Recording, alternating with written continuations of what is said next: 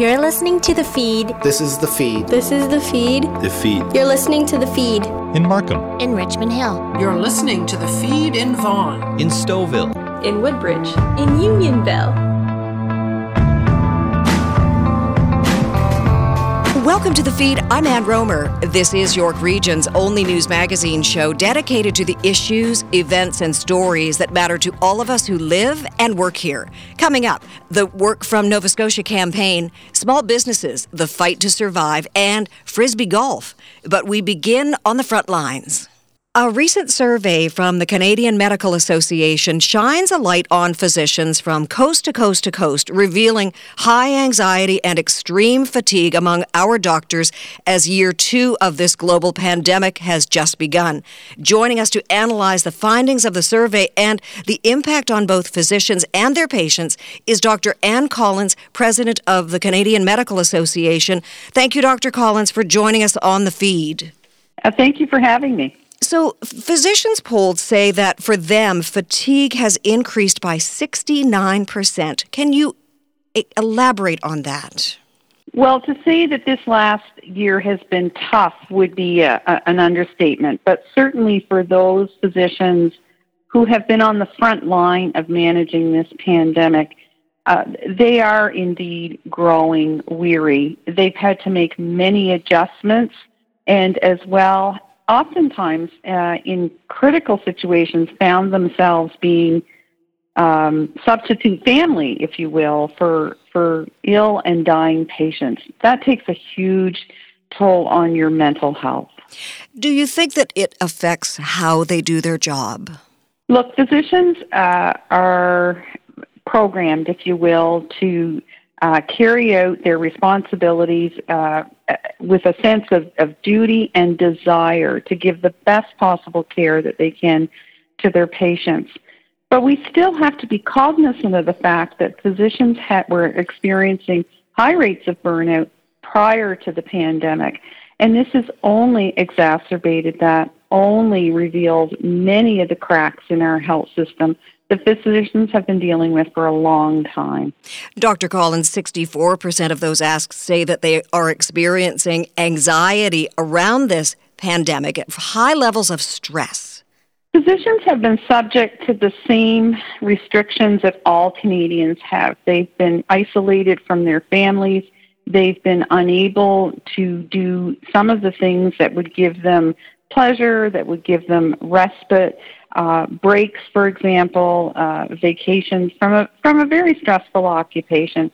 Uh, they also feel, um, because of that sense of duty and care, anxiety and concern for their patients who have had procedures, uh, surgeries delayed, and in some cases, uh, patients have not been presenting to their physicians in a timely fashion with symptoms, and so are sometimes very ill with non-COVID related diseases by the time they um, they come in.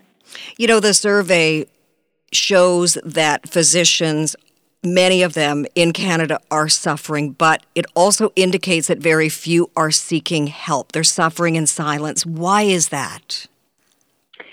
That was uh, probably the most uh, alarming uh, finding out of this survey.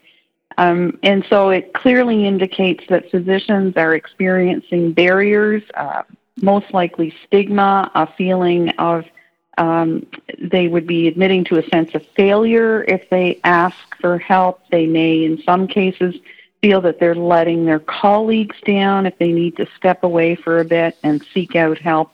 Many of the same um, feelings that the general population has about seeking help for mental health problems. So, to the CMA, that indicated we've got a lot more work to do there, and we need to be prepared past this pandemic to deal with the significant impact that it will have on physicians' mental health and the here and now, let's talk about the contributing factors. So we've got high anxiety among some physicians in this country. We also see that they are dealing with fatigue and, and stress. So what is contributing to that?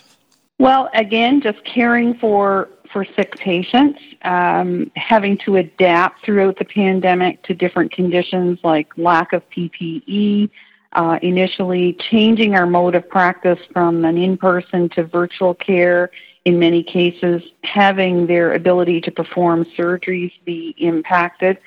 And most recently, um, we learned that a contributing factor was um, vaccine rollout. Uh, we know that that has not gone particularly smoothly in the first instance. That's improving in some areas now. So, multiple issues that have affected their uh, levels of anxiety.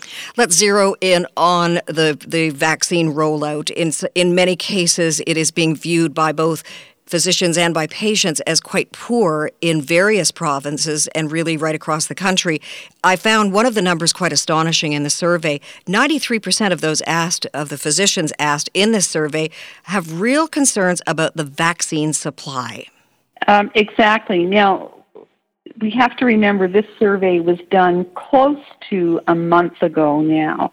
And I think it would be fair to say that uh, we have had some better assurances um, about vaccine supply, uh, both from the, the, federal government who procures it and, and what provinces and physicians on the ground have seen in their local areas. So that's that's reassuring, and um, and hopefully that will continue to improve over the next uh, several weeks. And you touched on the direction uh, and the priority groups. Now, for instance, I have a 97 year old father, and we pressured his physician tremendously here in Ontario to find a way to get my father vaccinated. And I know that pressure is coming from so many of his patients, this particular physician. So let's explore that the priority groups. Is that something that is pressure filled for physicians, for doctors? Well, we've certainly seen um, across the country that there's been some variation in that. We have strongly supported um, following what the National Advisory Committee on Immunization recommends as, as prior, priority groups. But I think you're also speaking to, in, in that instance, um, some, what we're seeing, some differences in terms of what the family doctor's role will be in the vaccine rollout.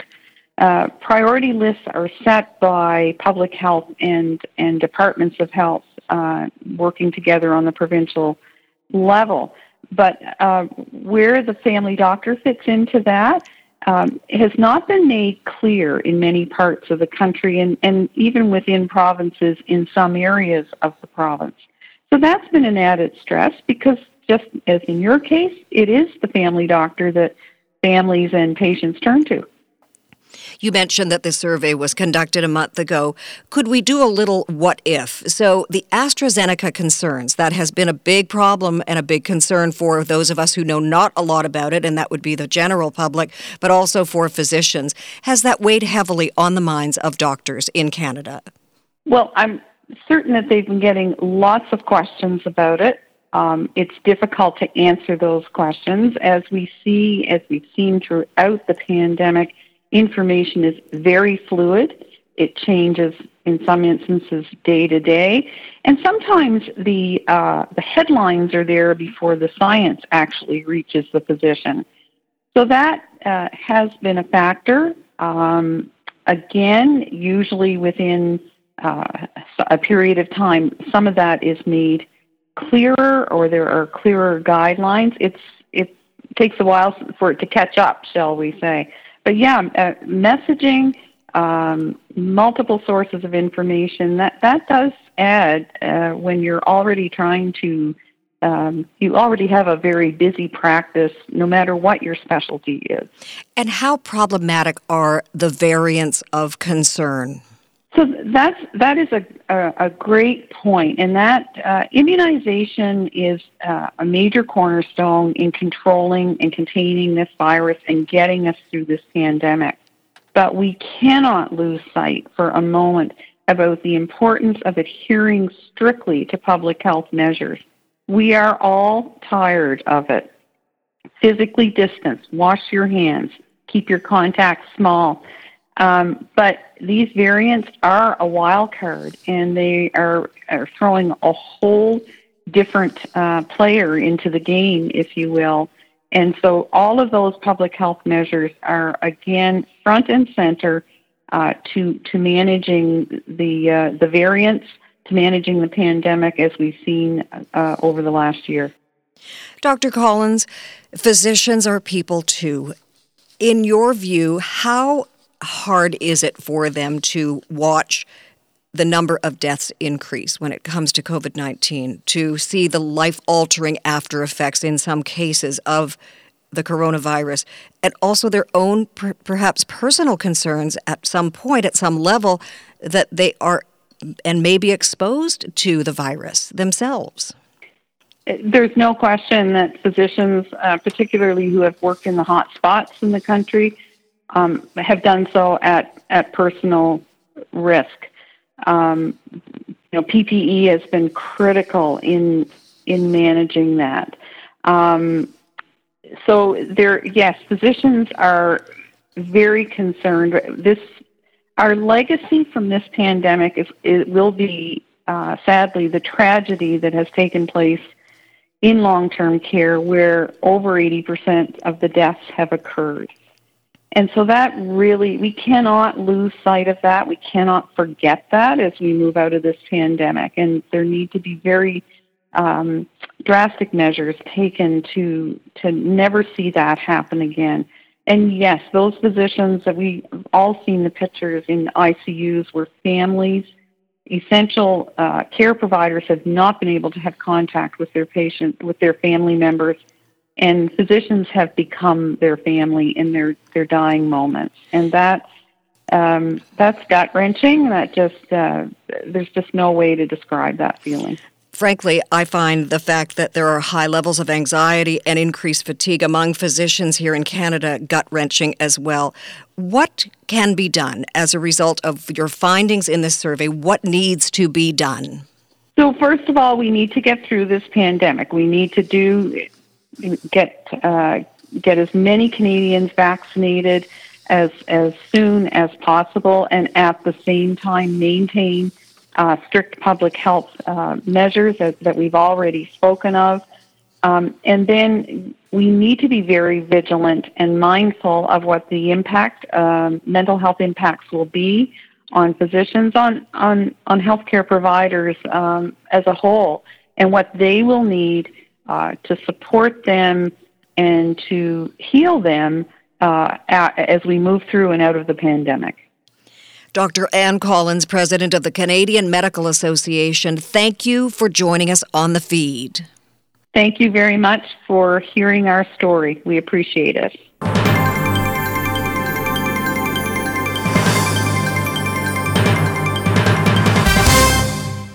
Like everything else, filing your taxes will be very different this year. Tina Cortese with the dollars and cents. It may be spring, but it's also tax filing season. How do we handle the COVID recovery benefits, old age security, the Canada Child Benefit? To help us through, the MP for Vaughan Woodbridge and Parliamentary Secretary to the Minister of National Revenue, Francesco Sorbara. Francesco, welcome back to 1059 The Region. Oh, it's always great to be back on 105.9 The Region. Uh, you folks are a great information source for the residents of, of York Region and beyond, and it's uh, it's always great. And today to talk about tax season, as much as we may want may not want to speak about it, we do need to speak about it because it's important for every Canadian. All right, so let's get to it. The deadline date is April 30th this year. No changes, right? Uh, as of the, as of today, as of as of today, there are no changes uh, to the tax filing deadline.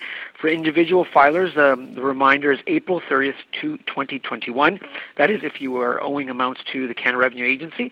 For self-employed individuals, uh, the filing deadline is June 15th, 2021. So at this time, there is no plan to extend the filing deadline for individuals, but the Canada Revenue Agency and uh, is closely monitoring monitoring the situation. Absolutely, and as we know these days, everything is uh, rather fluid. Can we still file on paper, or is everything online? You, you can you have a choice. You can file on uh, using paper, and there are about a, a million plus Canadians that still use uh, the paper copy, and uh, they would have been received uh, a paper copy if they had used it before. Or you can actually call the CRA and, and request a paper copy. For the vast majority of Canadians that file their taxes, uh, for literally millions and millions, they do it online. I, I recommend that Canadians, um, you know, please do it online. It's very quick. Uh, with direct deposit, you can get uh, you can receive your refund uh, literally within days and have instant communications with returns with regards to your assessment. It's just much a, a much faster process for Canadians to do. So, in terms of the return, how do constituents report emergency and recovery benefit income related to COVID 19? How do we do that? Tina, that's an excellent question. If if the you know for for example nine million Canadians uh, received at a certain you know at a certain point in time the Canada Emergency Response Benefit, they would have received from the Canada Revenue Agency a document what would be called the T4A. And when they would file their taxes, uh, they would obviously then insert this information into their online tax filing or in the paper form as, as uh, reported as income. So they would have received a T4A uh, in the mail uh, via the Canada Revenue Agency. Okay, so the T4A is a different slip from your T4 slip. Yes, the T4A is a different slip from from your T4 slip. A T4 slip would be from an employer. A T4A slip would be directly from the Canada Revenue Agency, uh, stating the amounts that were received from the various um, benefit programs that we put in place during COVID 19. So many of us are working from home and still are. Yes. What changes have been made to the home office expenses deduction? Well, we, we brought in a program that recognizes that Canadians, uh, millions of them literally, were impacted and had to work from home during this time, and many continue to work from home. And, and what we've said is we've put in place a very simple process. Uh, Canadians will be able to claim a $400 deduction uh, for home office expenses that they've incurred from working from home. It's approximately a two dollar a day um, deduction that Canadians will be able to claim, up to four hundred dollars. That is one route for Canadians that traditionally worked from home uh, and did so in prior years and wish to follow the what's called the T twenty two hundred uh, route. Uh, they can file that and work with their employers to have again what's the what's called the T twenty two hundred route uh, put in place and, and, issued to them to claim their home office deductions. It's a much more complicated form uh, for Canadians, but for those that just have been impacted by COVID, working from home because of COVID, um, expect to return to their office or work locale uh, in the coming months.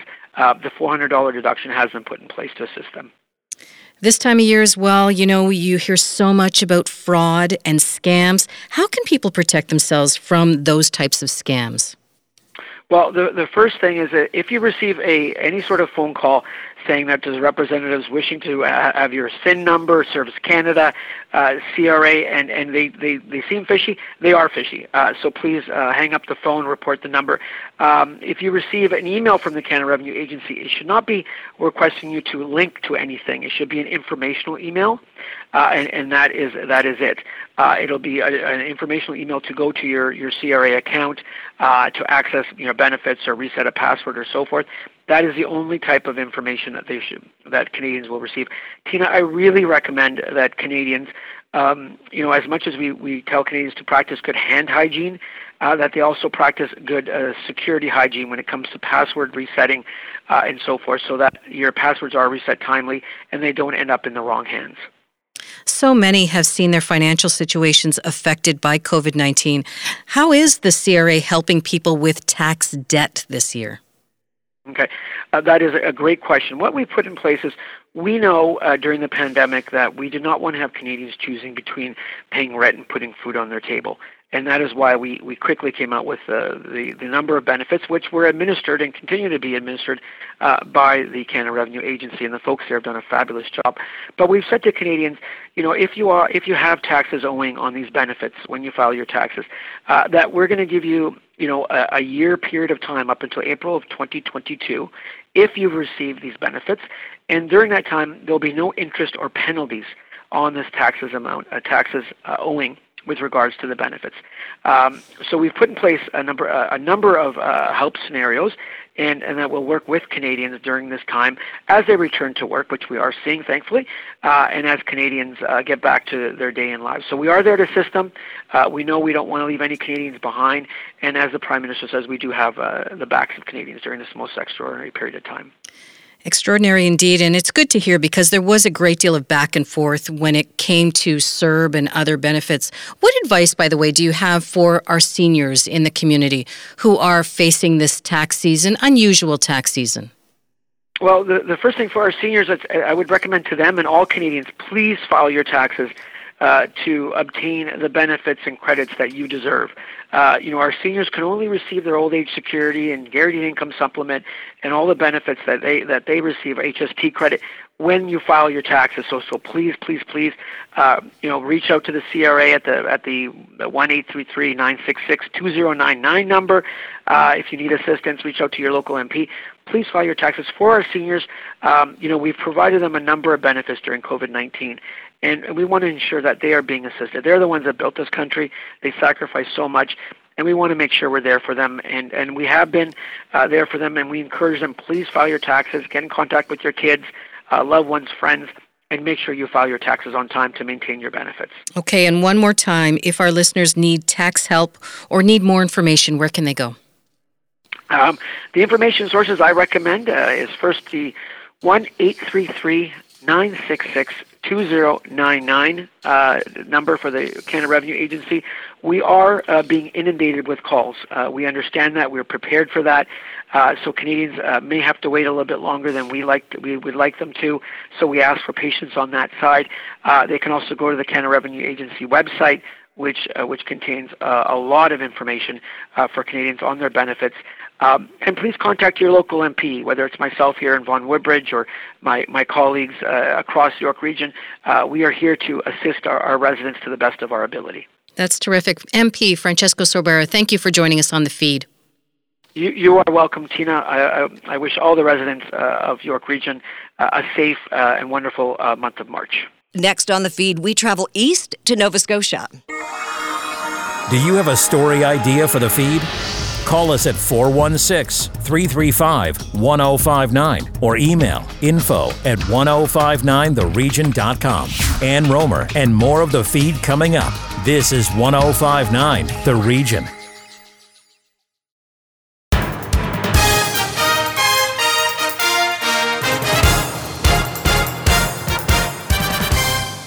Welcome back to the feed. I'm Ann Rohmer. Small business has been hit hard by the pandemic, but can it survive, even thrive? Tina Cortese with that story. We know the pandemic has been tough on businesses big and small. But with vaccines now being rolled out, could it mean that companies will have a chance at survival? To explore this further is Charlie Graves, president of Modus Research. Thanks for joining the show, Charlie. Oh, you're welcome. Tell us about your work at Modus Research.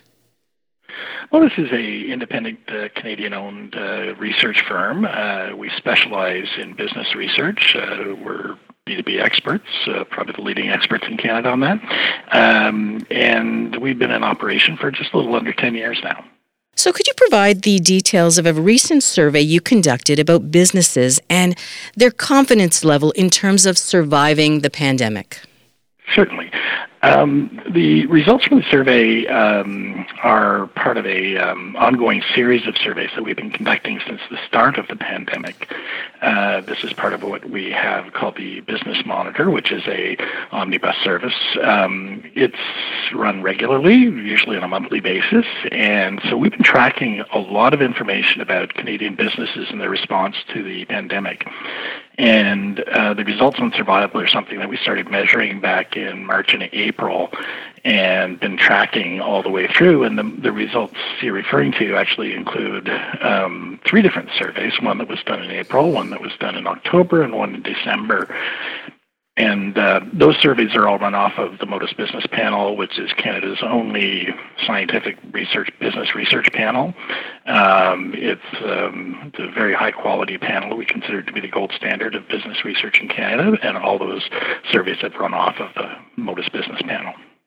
So tell us about the results. What did you find?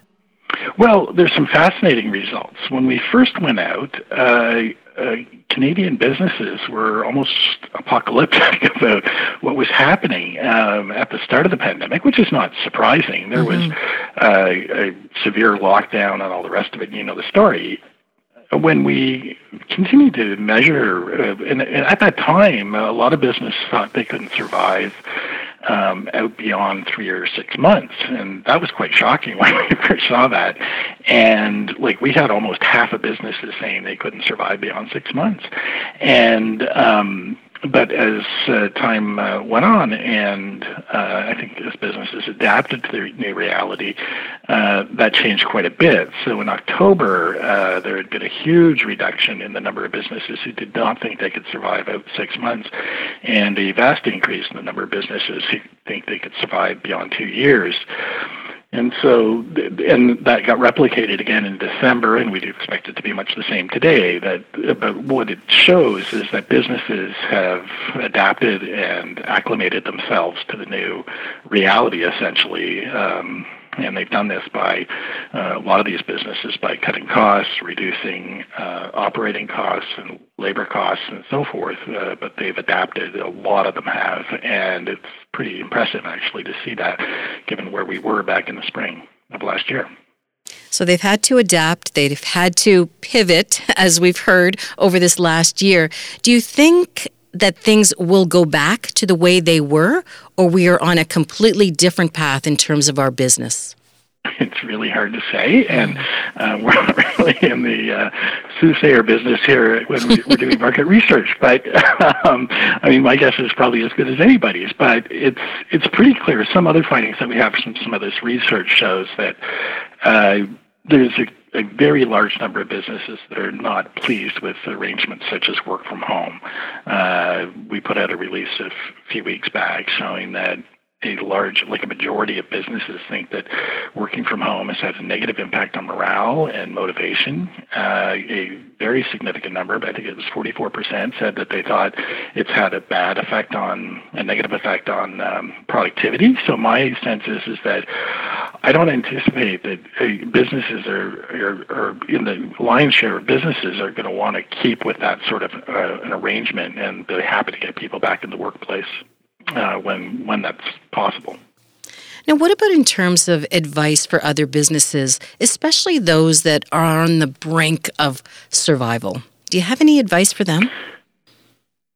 It's it's hard to impart any advice. I mean, circumstances are so particular, and we, we totally recognize that. The, the the what is clear from the research that we've looked at is, is those businesses that have been able to persevere and move from that emergency category of we're not going to survive three or six months to saying now they can survive a year or two years or more. Uh, what those businesses have done is, is a lot of belt tightening. And uh, I don't think that's going to be news to anybody as a way to persevere through this. Uh, the other thing that comes out of the research is, is that the companies that have moved into this category of being feeling that they're much more confident about their survival are also significantly more likely to have taken part in CEBA uh, I know this doesn't apply to all businesses, but uh, uh, there's a significantly larger number of businesses in the more confident category that have participated in CEBA, and so it appears from these data that um, that that's actually helped them uh, persevere. Now, what about in terms of looking ahead? The spring, the summer, the fall of this year. What do you see? I would expect much of the same that we've been seeing over the last six months that uh, businesses have been able to adapt to changing circumstances, and ch- circumstances have been changing quite rapidly, back and forth from higher public restrictions, public um, health restrictions to lower restrictions, and they're I think they're prepared for that. One of the one really interesting finding that we had in the results that we we published so far is is that um, that businesses, even those who are struggling really badly, those ones who are saying, you know, we're not going to survive out, you know, three months or six months, are we asked them if, if after the restrictions had been eased, if they were uh, in favor of tightening restrictions, and uh, the vast majority of them said they were in favor of tightening public health restrictions. So I, what that says to me is that they're they're quite well prepared for what eventuality. Most of them are quite well prepared for whatever eventualities come. And what do you think is the one takeaway from this past year? I think the, the I think there's a lot of takeaways. Mm-hmm. One of the big takeaways, at least from our perspective as researchers, is is that there's a, a very high level of resiliency amongst Canadian businesses, including SMEs. Um, that a lot of people. Uh, think that SMEs were going to perish, and some of them are certainly, um, but a lot of them have done very well and been able to um, tighten their belts and, and deal with the situation. And to me, that's that's very impressive, especially relative to what we saw initially. I like that resiliency. For our listeners who want more information about your survey, your research, where can they find it? It's on our website, and so it's Modus Research, M-O-D-U-S, research.com, and all the news is at modusresearch.com forward slash news. And so all of our releases that are out of these surveys that we've been conducting are up there, and people are welcome to uh, visit and inspect and ask any questions if they have them. Charlie Graves, thank you for joining us on the feed. You're most welcome, Tina.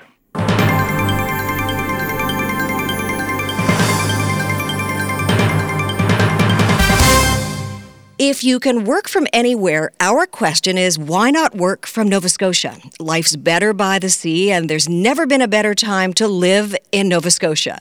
So, what I just read is all part of the unique Work from Nova Scotia campaign. Here to explain and explore is former Ontario MPP, now President and CEO of Nova Scotia Business Inc., Laurel Broten. Thank you for joining us on the feed. My pleasure. Pleased to be here. So, first and foremost, what drew you to Nova Scotia?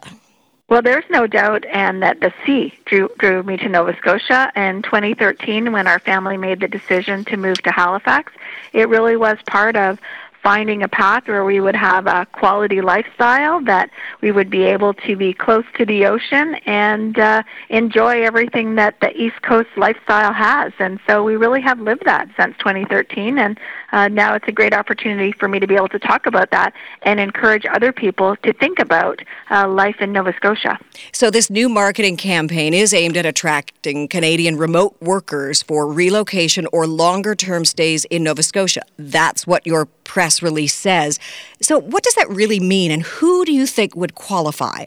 So, what it means is, I think we're trying to focus in on the, what might be a silver lining from the pandemic that we have learned that you can work from anywhere.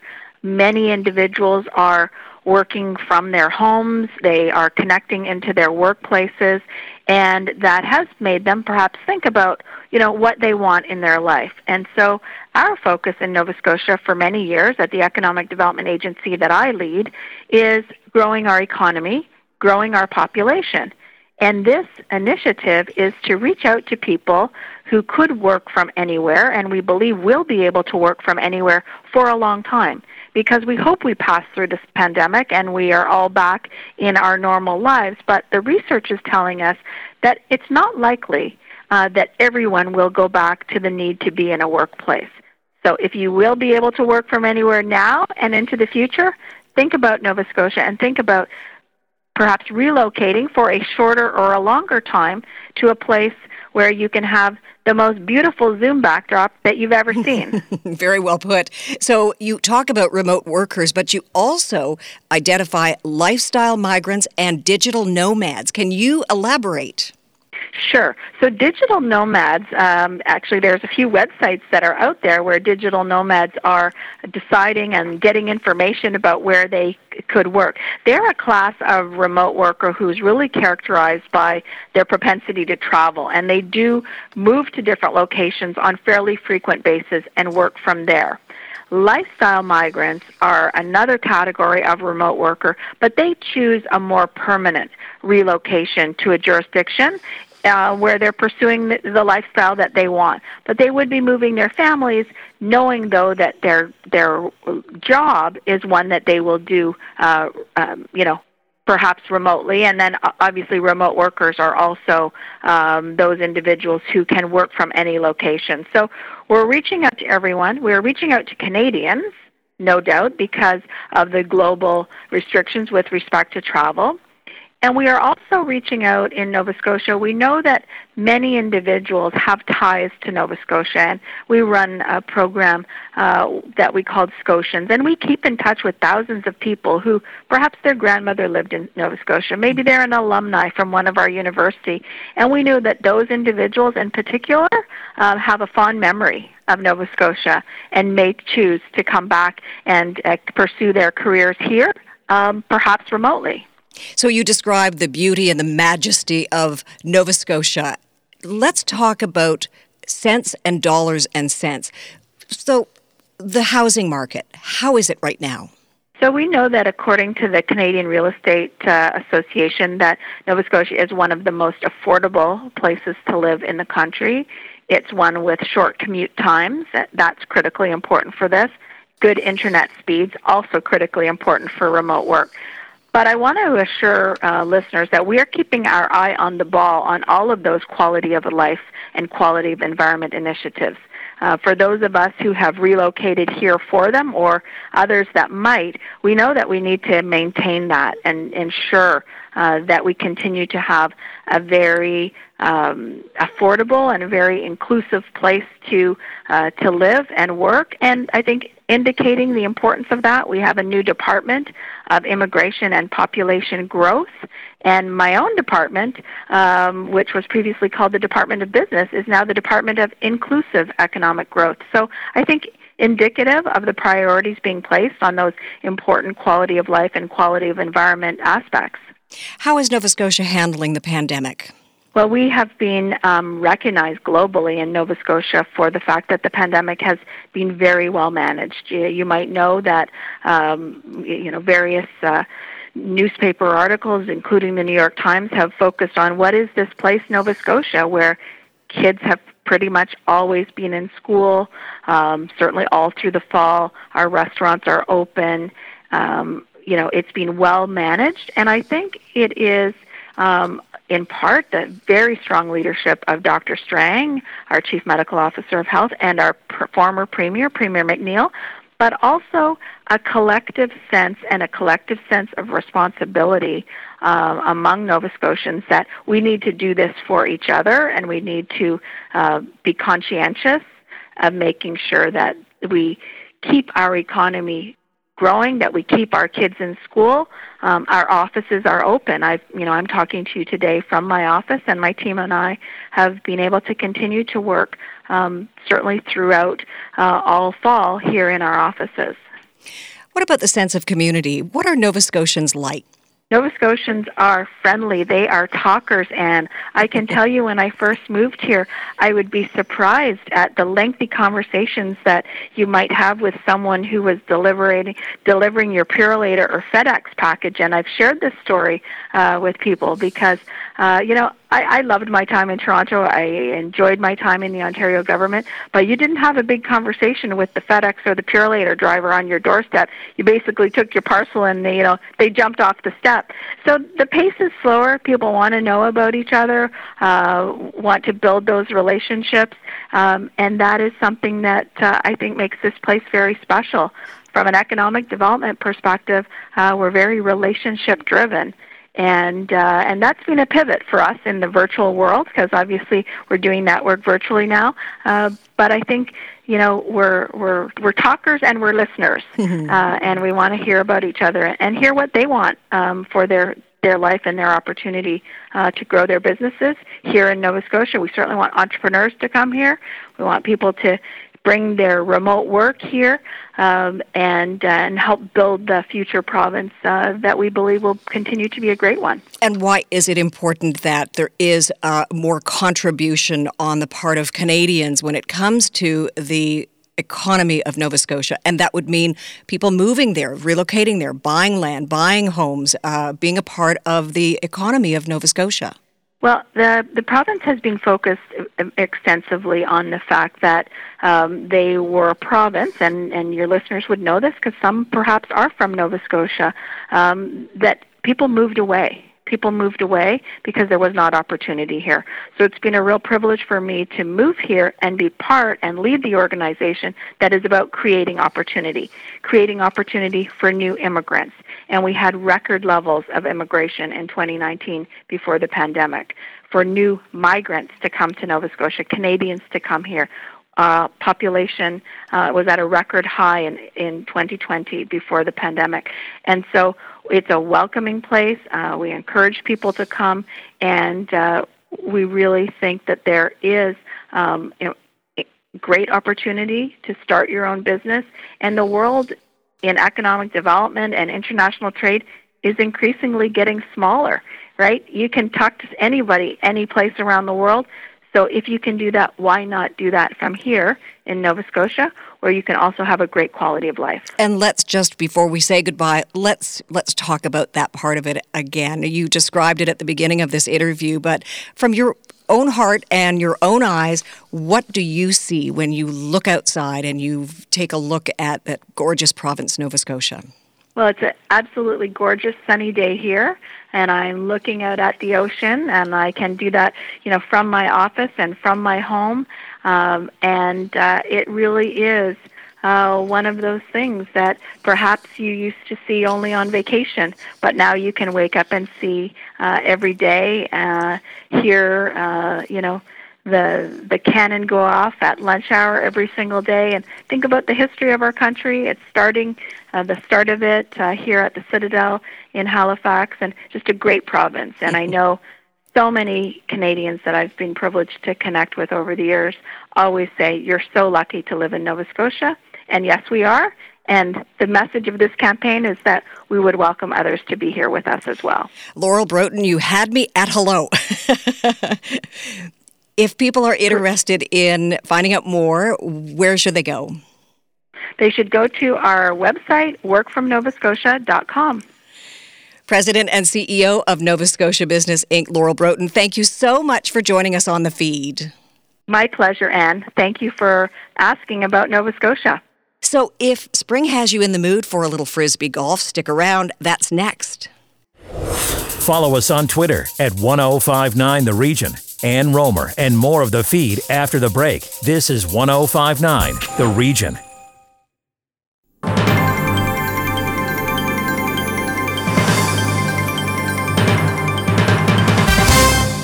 Welcome back. I'm Ann Rohmer, Aurora, and the move to create public space for frisbee golf. Loving it. Jim Lang is teed up for this one.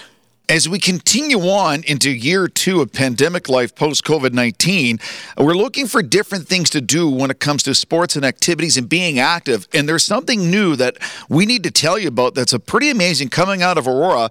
It's called disc golf. Play with a frisbee. To talk more about it, thrilled to be joined by the facilities manager in Aurora who played disc golf university, Todd Billow. Todd, how are you? I'm very well, thank you. How about yourself? Good. Now, I remember playing uh, frisbee football when I was in high school. T- tell us about the origins of frisbee golf or disc golf. Well, disc golf it has been around uh, since the 70s, and it was um, started way back with Wham-O frisbee. Uh, the design of the actual disc golf baskets uh, was through a gentleman by the name of Ed Headrick, and generally in Canada, it kind of started back in the late 70s, early 80s, with a couple of courses being installed on Toronto Island as well as in Centennial. And over the years, it has grown uh, a little bit in Canada. Uh, it's grown a little bit larger in uh, the U.S. Uh, across the globe as well. But uh, recently, it has um, exploded uh, in Ontario, and courses are popping up all over the place. Now, how were you introduced to the gaming university, and how long did it take for you to be hooked, as you say? Uh, well, I, I played a lot of uh, ball golf, if I could call it that, uh, as a kid. And when I got to university, I was introduced to disc golf by some friends. And this, uh, we started playing on uh, like an object course. So the course was set up using trees as the holes, and different types of frisbees were used to, uh, to play the game. And then when I finished university, I found uh, actually the course in Centennial in Etobicoke that um, that actually just uh, got me hooked, as one would say, um, because it actually had baskets and tee pads, and it was kind of a full full course. So from there, um, I guess you could say the rest is history. Well, I mean, the amazing thing about it for me is it's a great opportunity to play a sport you don't need to be incredibly strong to do it. Uh, it's something that everyone, male or female, can do it on an equal level. And it's inclusive for everybody, and it's outside and fresh air. To me, it's a win-win, especially for the younger generation, Todd. When we're trying to encourage them to get outside and enjoy the great outdoors.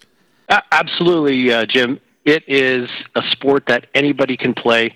Uh, since I've been playing for about 25 years now, I've met people from all walks of life male, female, young, old. Um, my kids, although they don't play on a regular basis, uh, they do play every now and then. But it is something that can be enjoyed year round. Uh, we play consistently through the winter. Uh, we play consistently throughout the day and the evening as well. So there is uh, an opportunity to get outside. Um, you know, it's a two two and a half hour uh, round, so to speak. Um, but it's very casual. You can play at your own pace. Uh, a lot of the courses in Ontario, um, you do not have to book tee times, so you can just show up to the park and play um, as you see fit. And uh, yeah, it is very inexpensive to play. Um, the cost of a frisbee to play is between ten to twenty dollars, and you can uh, use that disc uh, as long as you don't throw it into uh, a pond or a lake and lose it. But generally, the disc golf community is very good about um, getting lost frisbees back or helping out those that are just being introduced to the sport with, uh, you know, here's a couple of discs to try. Um, so yeah, it, it is something that is accessible by all. Well, speaking of Todd Bello on the feed, he's a, a longtime disc golf or frisbee golf player from the town of Aurora, and you're trying to convince the town to install a course in town, which I know once people would get onto it and get into it would would really get into it like you have and be a big part of the disc golf community. What sort of response have you gotten from Mayor Tom Mrakas and the people involved with the town of Aurora about doing something like this? Well, when we uh, presented to the town council in early February, uh, I'm working with a company called Chainlink, and they are um, part of a, a, kind of a global group that um, that promotes and helps to bring disc golf to different communities.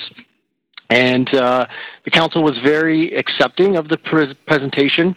They uh, seemed to uh, feel that it might be something the, the community in Aurora uh, would be uh, would take part in. Uh, I know that the presentation was brought back to the rest of the, the town staff, um, and I understand they're they're just uh, kind of discussing it internally. So at the moment, we haven't heard anything back, um, but you know, hopefully with more discussion, they they'll look mm. at the the benefits to the community for a course. And just for our, our listeners, a lot of people think golf and you think the massive piece of land you take for a, a, traditional golf course, how much property are you talking about for a proper disc golf presentation or disc golf setup? Well, there's different levels of disc golf courses. There are smaller, kind of nine hole introductory courses. And a couple of these you could see in the city of Toronto uh, Beaches Disc Golf Course or Marilyn Bell. And those have holes that range from, you know, 100 feet to 250 feet each um, to championship level courses that have holes that uh, extend past uh, 900 feet. So it varies um, as to the piece of property. The disc golf course that you can install usually takes, you know, maybe a, a half of an acre to an acre per hole. But again, it's all based on the existing topography of the uh, of the area, um, we, as in the disc golf community, like obstacles and like trees, and um, you know the the environmental impact for a course is very minimal because we, we want to utilize what's already there. Um, you know, we we want to ensure that we maintain um, the, the, the outdoors uh, that so, it can be enjoyed. Yeah, because basically well. what you're doing in disc golf is you're just using what nature has there in front of you. Exactly. This is this is a fantastic idea. Disc golf. Todd Bello from the town of Aurora, facilities manager, a longtime disc golf player. I have to ask you, what's your best score playing frisbee golf in your career? well, that's that's a good one. Um, I I don't want to. Yeah, I don't know if I can answer that, Jim. It's uh, it's been a long time. I'd say the best best score that I've probably ever had would be uh, a minus 17 out of 18 holes at, at a course. 17 under that par? was a long time ago. Whoa! 17 under par, yeah. Yeah, yeah okay. So, Okay, we should, you should be at TPC Sawgrass this weekend or getting ready for the Masters with a, a, facility like that. Where I really hope this happens. I think it's good for York Region, good for the town of Aurora. Uh, anything like that, which is low cost, low impact, accessible for everyone of all ages. They can get outside and do it, and no matter what your skill level, I think is the more we have things like that for people of all ages to get outside and get active, Todd, the better. So I really hope this happens. And all the best of luck to you. Yeah, thank you very much. I, I hope it happens as well. Take care, Todd. Take care. If you missed any part of our show, go to 1059theregion.com for the podcast edition. I'm Ann Rohmer. Thank you for listening.